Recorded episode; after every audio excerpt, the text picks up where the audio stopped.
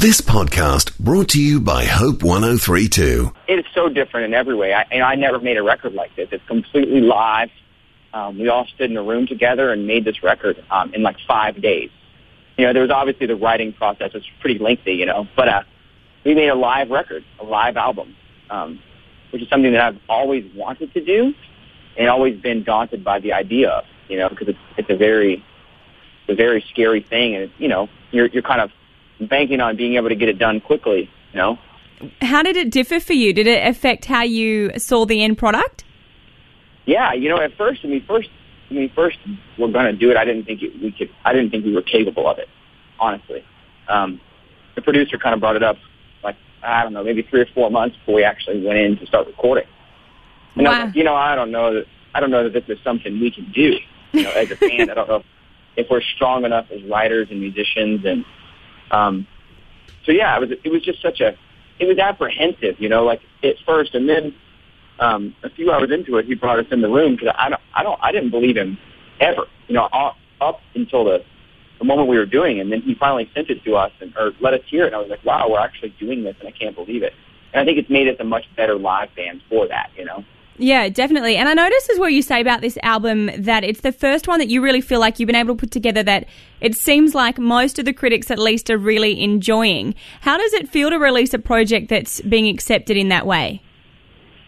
it's uh it's really rewarding. You know, I've been making records for a very long time, and uh, every record I've ever made um, gets negative feedback, and this is the first one that I've I've put out where people are um, enjoying the whole thing, critics at least. You know, so yeah.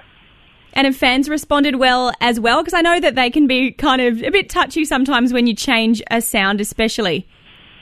They have been. You know, they. I I think where I'm really blessed in my career is where people have kind of followed us as, as musicians. You know, like Underoath was very poppy at first, and then became very heavy, and people followed. And I'm so thankful that they did. I sometimes find it hard to believe that they did, but they have. Yeah, and, and it's cool because over the different years of your career, you have had quite a few different ebbs and flows, and there's been a lot of different seasons in there. Has there been something that you've seen as being probably the biggest change in your own personal viewpoint on music and perhaps the industry itself that really stands out to you? I mean, I think recently, I think in the last couple of years, you know, I, like in America here, um, people don't purchase music like they used to, and they're not as fanatical about live music like they used to be. It's sort of become, you know, with with the with the eve of of Facebook and internet and and all this stuff, it's very easy to record your own music and put it out there. You know, when I was a kid, like we weren't even using computers yet to make music. The first record I made, I was 15, and we had, you know, we recorded it to tape, and it was very expensive, and it was something that we put all on the line to do. You know, you put it all out there, like, let's see if this happens. And these days, uh, it's very easy. You know, think about it for a second. So many people have home studios and ways to make their own records, and we're just living in a very different time. And um, my opinion on the whole thing and my my kind of vibe has changed so much to where just let's all get in here and try to make the best quality we can because everybody and anybody can do this, and it's a privilege to still be able to make a living doing so.